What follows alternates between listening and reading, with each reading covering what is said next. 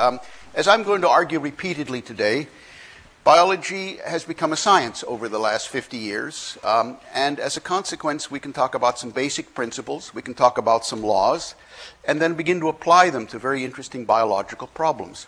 And so, our general strategy uh, this semester, as it has been in the past, is to spend roughly the first half of the semester talking about the basic laws and rules that govern all forms of bio- biological um, life on, on this planet. And then the second half of the semester to begin to apply what we learned in the first half to specific kinds of problems.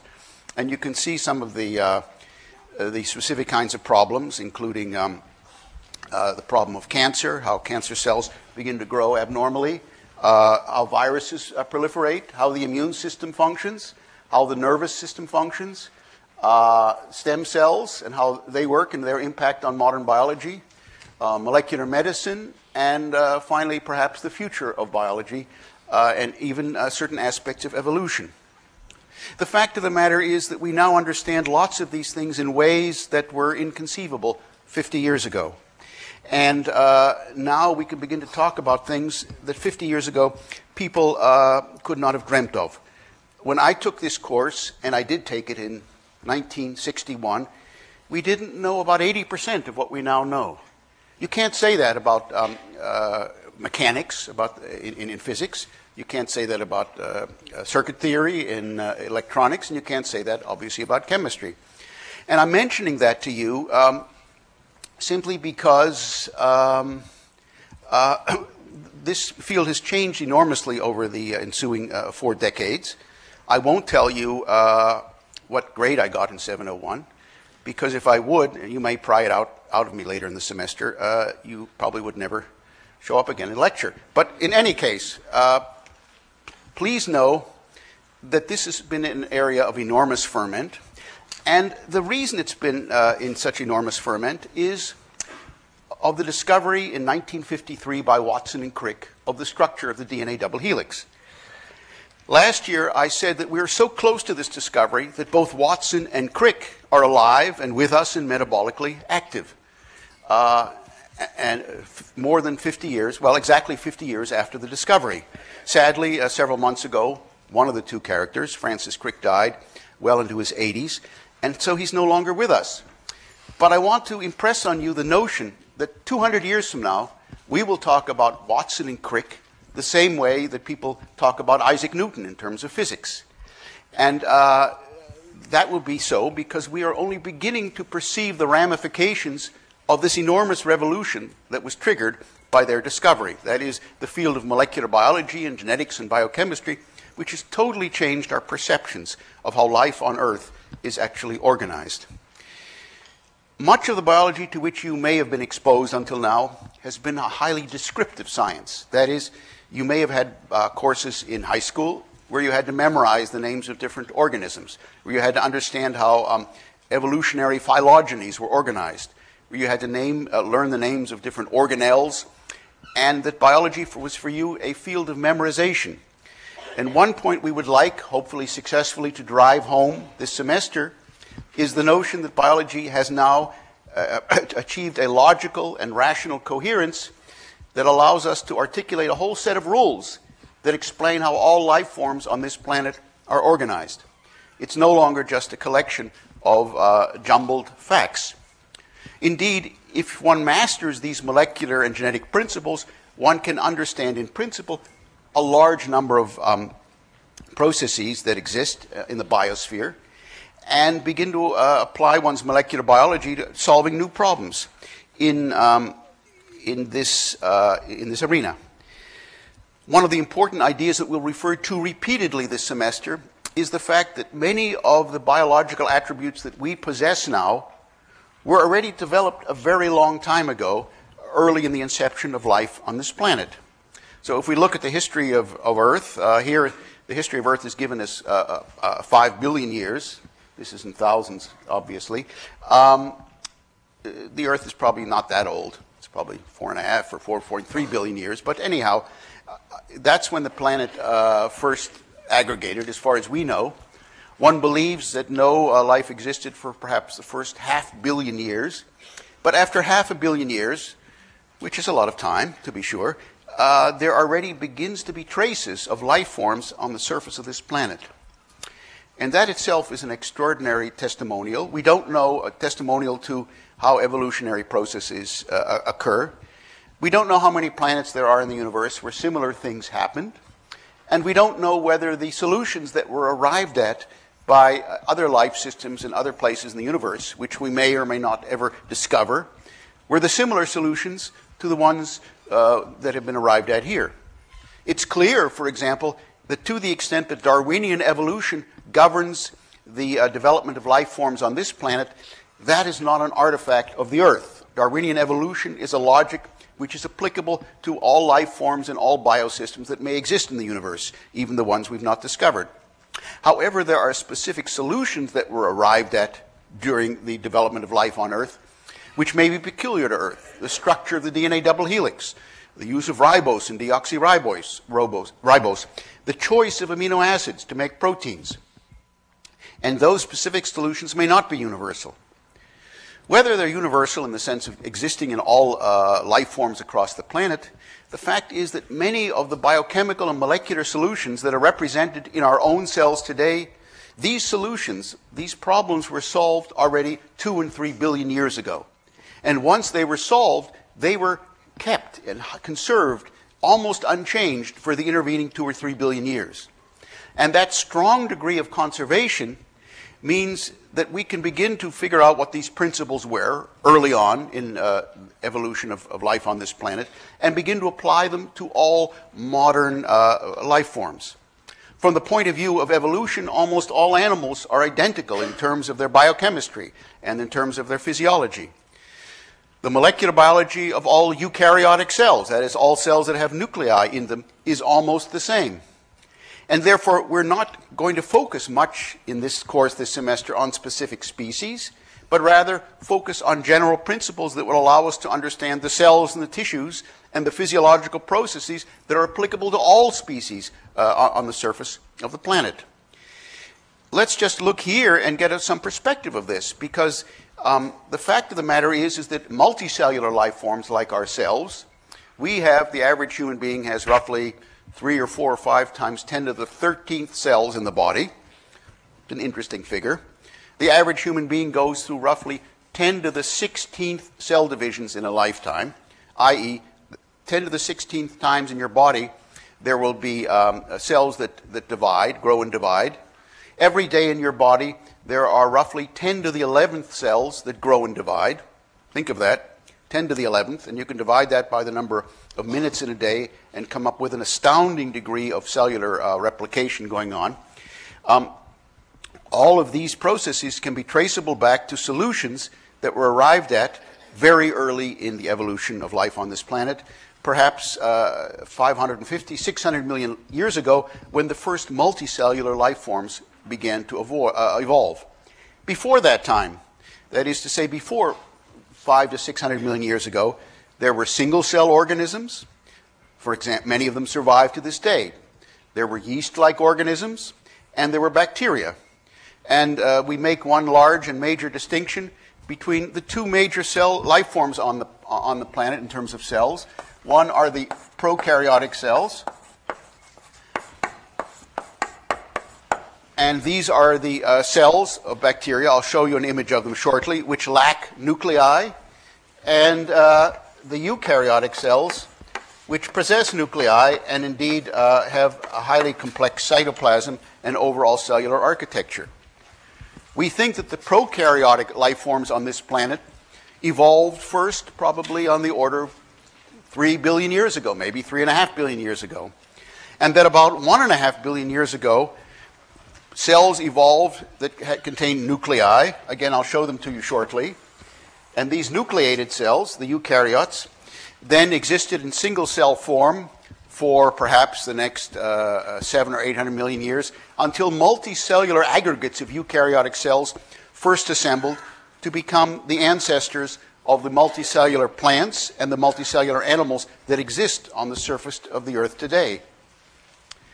To put that in perspective, our species has only been on the planet for about 150,000 years. So we've all been here for that period of time. And 150,000 sounds like a long time in one sense, but it's just a blink in the eye of the Lord, as one says, in terms of the history of life on this planet, and obviously the history of the universe, which is somewhere between 13 and 15 billion years old. You can begin to see that, uh, that, the, uh, that the appearance of humans represents a very small segment of the entire history of life on this planet. And here you can roughly see the way that life has developed uh, during uh, this period of time. Uh, the, um, fr- from the fossil record, you see that many plants are actually uh, go back a reasonable length of time, but not more than maybe uh, three or four hundred million years. Here are the metazoa, and um, this me- represents.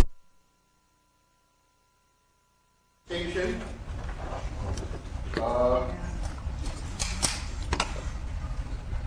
well, uh, can you hear me? Yeah. Wow. 614 came in handy. Okay, so, uh, so uh, if we talk about about the another major division, we talk about protozoa and metazoa. The suffix zoa refers to animals, as in a zoo, and the protozoa represent single cell organisms. The metazoa represent uh, multicellular organisms. And we're going to be focusing largely on the biology of um, metazoan cells uh, this semester. Um, and we're going to be spending almost no time on plants. It's not that plants aren't important.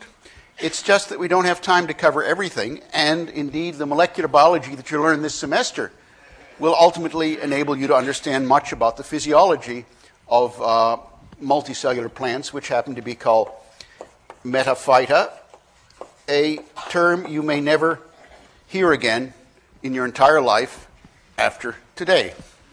Um, that reminds me, by the way, that both Dr. Lander and I sometimes use big words, and people come up to me afterwards each semester, each year, and say, Professor Weinberg, why don't you talk simple? Why don't you talk the way we heard things in high school? And please understand that if I use big words sometimes, uh, it's to broaden your vocabulary so you can learn big words. Uh, if you, one of the things you should be, one of the big take home lessons of this course should be uh, that your vocabulary is expanded, not just your scientific vocabulary, but your general working English vocabulary. Perhaps the biggest goal of this course, by the way, is not that you learn the names of all the organelles and cells, but that you, be, you learn how to think in a scientific and uh, rational way. Not just because of this course, but that this course helps you to do so. And as such, we don't place that much emphasis on memorization, but being able to think logically about scientific problems. Um, here we can begin to see um, the different kinds of metazoa, the animals. Here are the metaphyta, and here are the protozoa. Different words for all of these. And here we see our own phylum, the chordates. And again, uh, keep in mind that this line right down here is about 550 to 600 million years ago, just to give you a time scale for what's been going on on this planet. One point we'll uh, return to repeatedly throughout the semester is that all life forms on this planet are related to one another. It's not as if life was invented multiple times on this planet and that there are multiple independent inventions. To the extent that life arose more than once on this planet, and it may have, the other alternative or competing life forms were soon wiped out by our ancestors three our single cellular ancestors three billion years ago. And therefore, everything that exists today on this planet represents the descendants of that successful group of cells that existed a very long time ago. Here we have all this family tree of um, the, different uh, metazoan forms that have been created by uh, the florid hand of evolution. And we're not going to study uh, those phylogenies simply because we want to understand principles that explain all of them, not just how this or that particular organism is able to uh, digest its food or is able to reproduce. Here's another thing we're not going to talk about. We're not going to talk about complicated life forms. We're not going to talk very much, in fact, hardly at all, about ecology. This is just one such thing, um, the, the, way that a, a, parasite is able to, infle- uh, tapeworm is able to infect people. This is, again, I'm showing you this not to say this is what we're going to talk about, We're not going to talk about that. There's a wealth of detail that's known about the way life exists in, in um, the biosphere that we're simply going to turn our backs on by focusing on some basic principles. We're also not going to talk about anatomy. Here, in quick order, are some of the anatomies you may have learned about in high school, and I'm giving them to you each with a three second minute on, uh, three second showing to say we're not going to do all this. Um, and, and rather, just to, to uh, reinforce our focus, we're going to limit ourselves to a very finite part of um, the biosphere. And here's one way of depicting the biosphere. It's obviously an arbitrary way of doing so, but it's, it's quite illustrative. Here we start from molecules, and in fact, we will occasionally go down to submolecular atoms. And here's the next uh, dimension of complexity organelles, that is, these um, specialized little organs within cells. We're going to focus on them as well. We're going to focus on cells. And when we start getting to tissues, we're going to start not talking so much about them. And we're not going to talk about organisms and, and um, organs or, or, or, entire organisms or higher uh, complex ecological communities. And the reason we're doing that is that for 40 years in this department and increasingly in the rest of the world, there is the acceptance of the notion that if we understand what, what goes on down here in these first three steps, we can understand almost everything else in principle. Of course, in practice, we may not be able to apply those principles to how an organism works or to how the human brain works yet. Maybe we never will. But in general, if one begins to understand these principles down here, one can understand much about how organismic embryologic development occurs. One can understand a lot about a whole variety of disease processes. One can understand how uh, one inherits disease susceptibilities. And uh, one can understand the, why many organisms look the way they do, i.e., the process of developmental biology.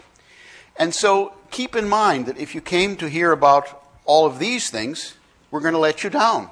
That's not what this is going to be about.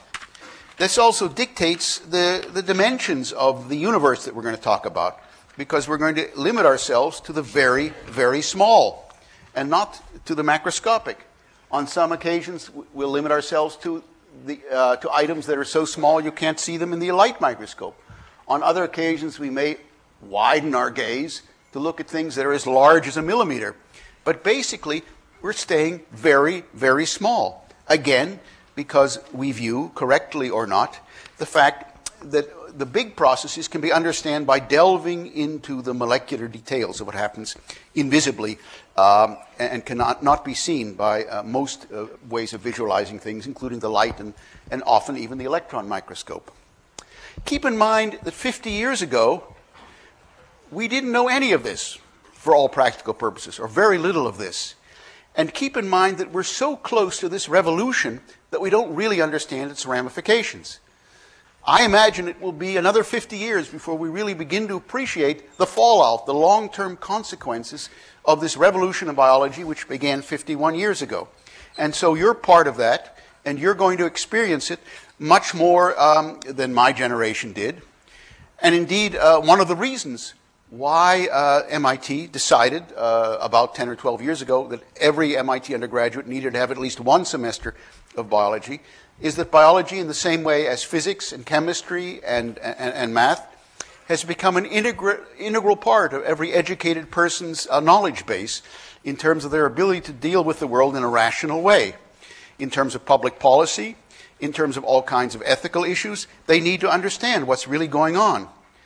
Many of the issues that one talks about today about bioethics are articulated by people who haven't the vaguest idea about what we're talking about this semester. You will know much more than they will, and hopefully, sometime down the road, um, when you become more and more influential voices in society, you'll be able to contribute what you understood here, um, what you learned here, to, to that discussion. Right now, much of bioethical discussion is fueled by people who haven't the vaguest idea what a ribosome or mitochondrion or even a gene is, and therefore is often uh, a, a discussion of mutually shared ignorance, which you can diffuse by, by learning some basics, by learning some of the essentials. Here's the complexity of the cell we're going to focus on largely this semester, which is to say, the eukaryotic rather than the prokaryotic cell. And this is just to give you a, a, feeling for the overall dimensions of, um, of the cell and refer to many of the landmarks that will repeatedly be brought up during the course of the semester. Here's the nucleus. Uh, the term karyon comes from the Greek, meaning a seed or a kernel, and the nucleus is what gives the eukaryotic cell its name. Within the nucleus, although not shown here, are the chromosomes, which carry uh, DNA. You may have learned that a long time ago. Outside of the nucleus is this entire vast array uh, of organelles that goes from the nuclear membrane, and I'm pointing to it right here, all the way out to the outside of the cell. The outside limiting membrane, the outer membrane of the cell, is called the plasma membrane. And between uh, the nucleus and the plasma membrane, there is an enormous amount of biological and biochemical activity taking place. Here are, uh, for example, the mitochondria. And the mitochondria, as uh, one has learned, are the sources of energy production in the cell. And therefore, we'll touch on them very briefly. This is a, an artist's conception of what a mitochondrion looks like. Almost always, artist's conceptions of these things have only a vague resemblance to the reality, but in any case, you, you can begin to get a feeling for what one um, thinks uh, about their appearance. Here's, here are mitochondria sliced open by the hand of the artist. And interestingly, um, mitochondria have their own DNA in them. One now accepts the fact that mitochondria are the descendants of bacteria, which insinuated themselves into the cytoplasms of larger cells roughly one and a half billion years ago and began to do a specialized job, which increasingly became the job of energy production within cells. To this day, mitochondria retain some vestigial attributes of the bacterial ancestors which initially colonized or parasitized the cytoplasm of the cell. When I say parasitized, you might imagine that the mitochondria are taking advantage of uh, the cell, but in fact, the mitochondria represent the uh, essential sources of energy production in the cell. Without our mitochondria, uh, as you might learn by taking cyanide, for example, you don't live for very many minutes. And um, the, the vest- vestiges of bacterial origins uh, of mitochondria are still apparent in the fact that uh, mitochondria still have their own DNA molecule, their own chromosome. They still have their own ribosomes and protein synthetic apparatus, even though the vast majority of the proteins inside mitochondria are imported from the cytoplasm, i.e., these vestigial uh, bacteria uh, now rely on proteins coming in made by the cell at large that are imported into the mitochondrion to supplement the small number of vestigial bacterial proteins which are still made here inside the mitochondrion and used for essential functions in energy production.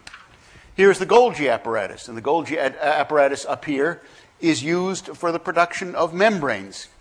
As one will learn throughout the semester, the membranes of a cell are in constant flux and are being pulled in and remodeled and regenerated. The Golgi apparatus is very important for that. Here's the rough endoplasmic reticulum. That's important for the synthesis of proteins, which are going to be displayed on the surface of cells. You don't see them depicted here, or are going to be secreted into the extracellular space.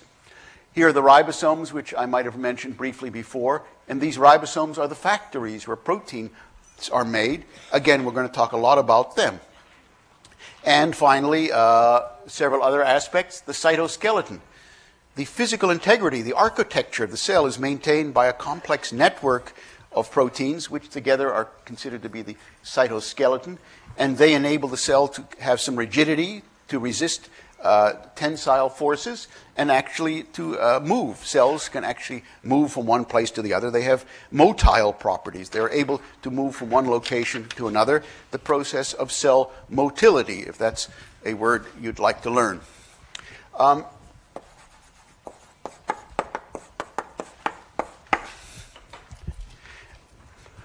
Here's what a, a prokaryotic cell looks like by contrast. And I, I, just want to give you a feeling. First of all, it looks roughly like a, a mitochondrion that I discussed before.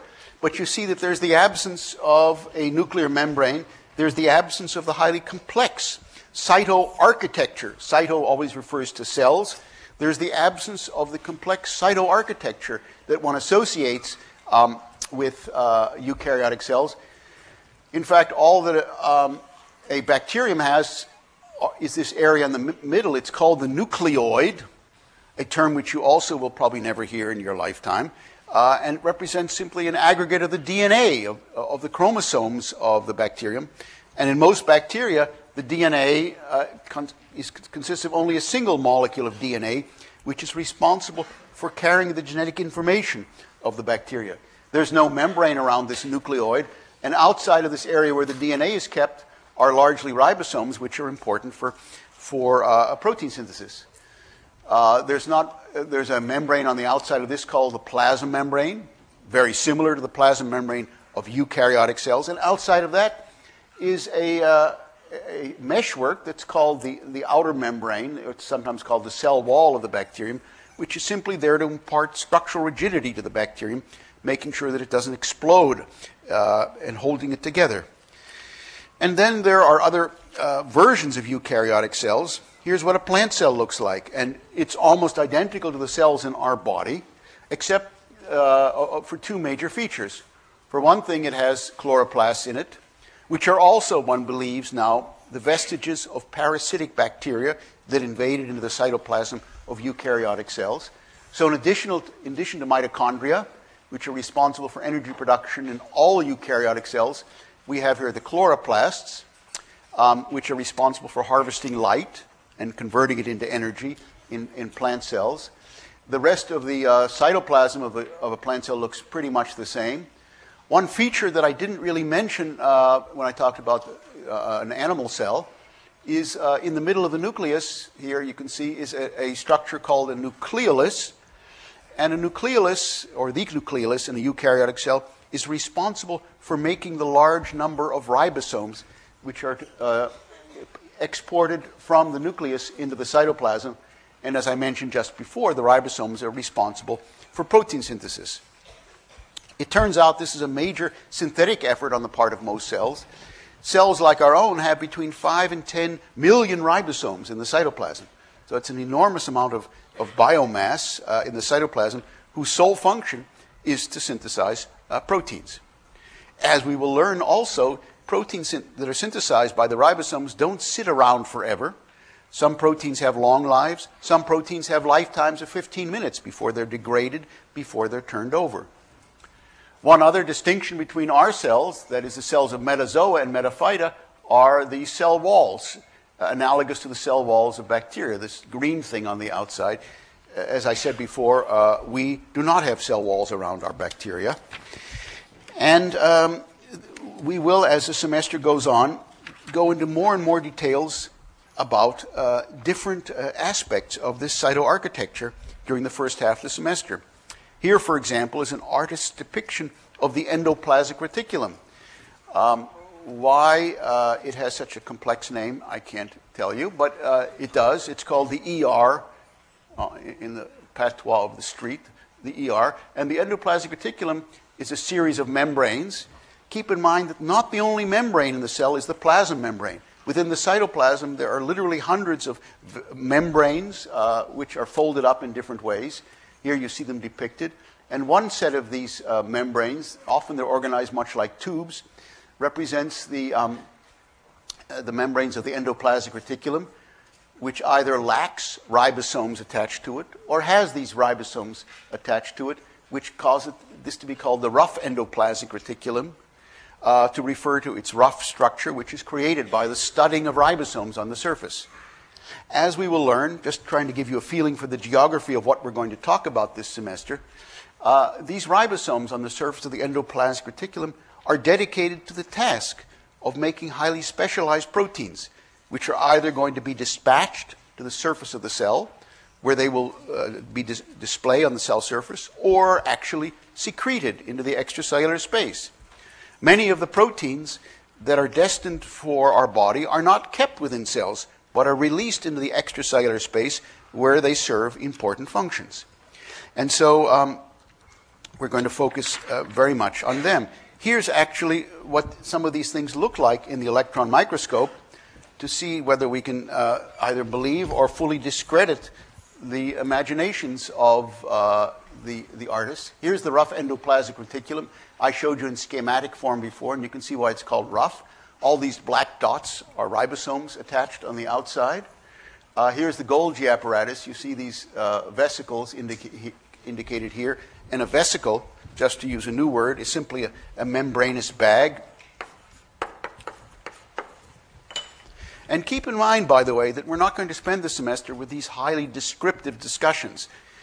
Our intent today is to get a lot of these descriptive discussions out of the way so that we can begin to talk in a common parlance about many of the um, uh, parts, the molecular parts of, of cells and organisms.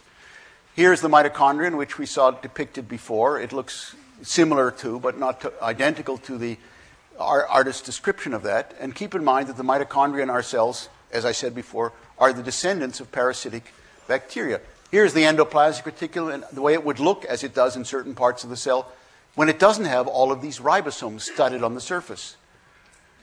These, uh, the endoplasmic reticulum here is involved in making membranes. The endoplasmic reticulum here is involved in the, ex- the synthesis and export of proteins uh, to the cell surface and, and, for secretion, as I mentioned uh, before.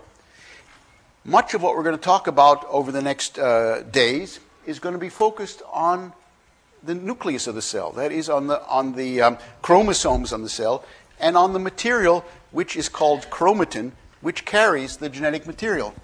So the term chromatin is used in biology to refer simply to the mixture of DNA and proteins, which together constitutes the, um, the chromosomes.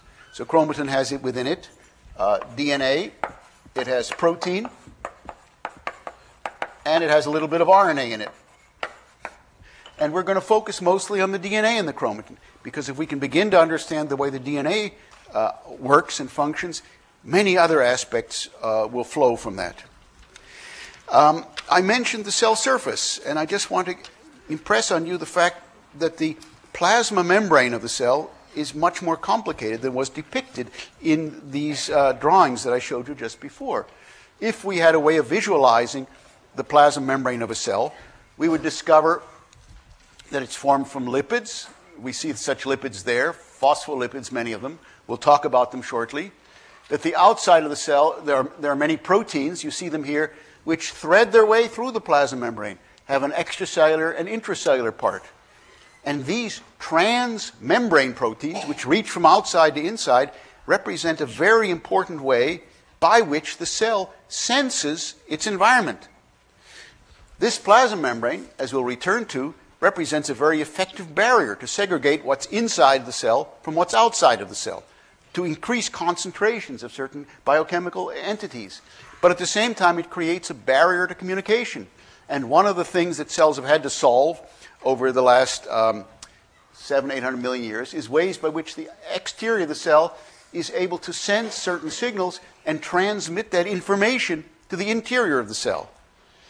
At the same time, cells have had to use a number of different, invent a number of different proteins, some of them indicated here, which are able to transport materials from the outside of the cell into the cell or vice versa. So the existence of the plasma membrane represents a boon to the cell in the sense that it, it's able to segregate what's on the inside from what's on the outside, but it represents an impediment to communication, which had to be solved, as well as an impediment to transport. And many of these transmembrane proteins are dedicated to solving those particular problems. Here you see, once again an artist's depiction form, uh, aspects of the cytoskeleton of the cell. And when we talk about the cytoskeleton, um, we talk about this network of proteins, which, as I said before, gives the cell rigidity. Uh, keep in mind that the prefix cyto or suffix cyte refers always to cells, allows the cell to have shape, and here you can see this network as depicted in one way, but here it's depicted actually much more uh, dramatically. Um, and here you can begin, to see the complexity of what exists inside the cell. Here are um, here, these, these proteins, these are polymers of proteins called vimentin, which are present in very many mesenchymal cells. Here are microtubules made from another kind of protein. Here are microfilaments, in this case made of the molecule actin. And if we looked at individual molecules of actin, they would be invisible. This is end to end polymerization of many actin molecules. And we're, we're looking here under the microscope from one end of the cell to the other end of the cell. And you can see how these molecules, they create stiffness and they also enable the cell to contract and to move. Some people might think that the interior of the cell is just water with some molecules floating around them. But if you actually look at what's present in the cell, more than 50% of the volume is taken up by uh, proteins. It's not simply an aqueous solvent where everything moves around freely. It's a very um, viscous slush, a mush, uh, and it's quite difficult, therefore, for many cells to move around from one part of the uh, cell to the other. Here you begin to get a feeling now for how the connection, which we'll reinforce shortly in great detail, between individual molecules and the cytoskeleton. And here you see these actin fibers, I showed them to you just moments ago, stretching from one cell uh, end of the cell to the other. And each of these little globules is a single actin monomer, which polymerize end to end and then form multi strand aggregates to create the actin cytoskeleton. Here's an intermediate filament, and here's uh, the, the, the microtubules that are formed once again giving us this impression that the cell is actually highly organized and um, that uh, that high degree of organization is able to give it some physical structure and, uh, and shape and form. I think we're going to end today two minutes early. You probably won't object.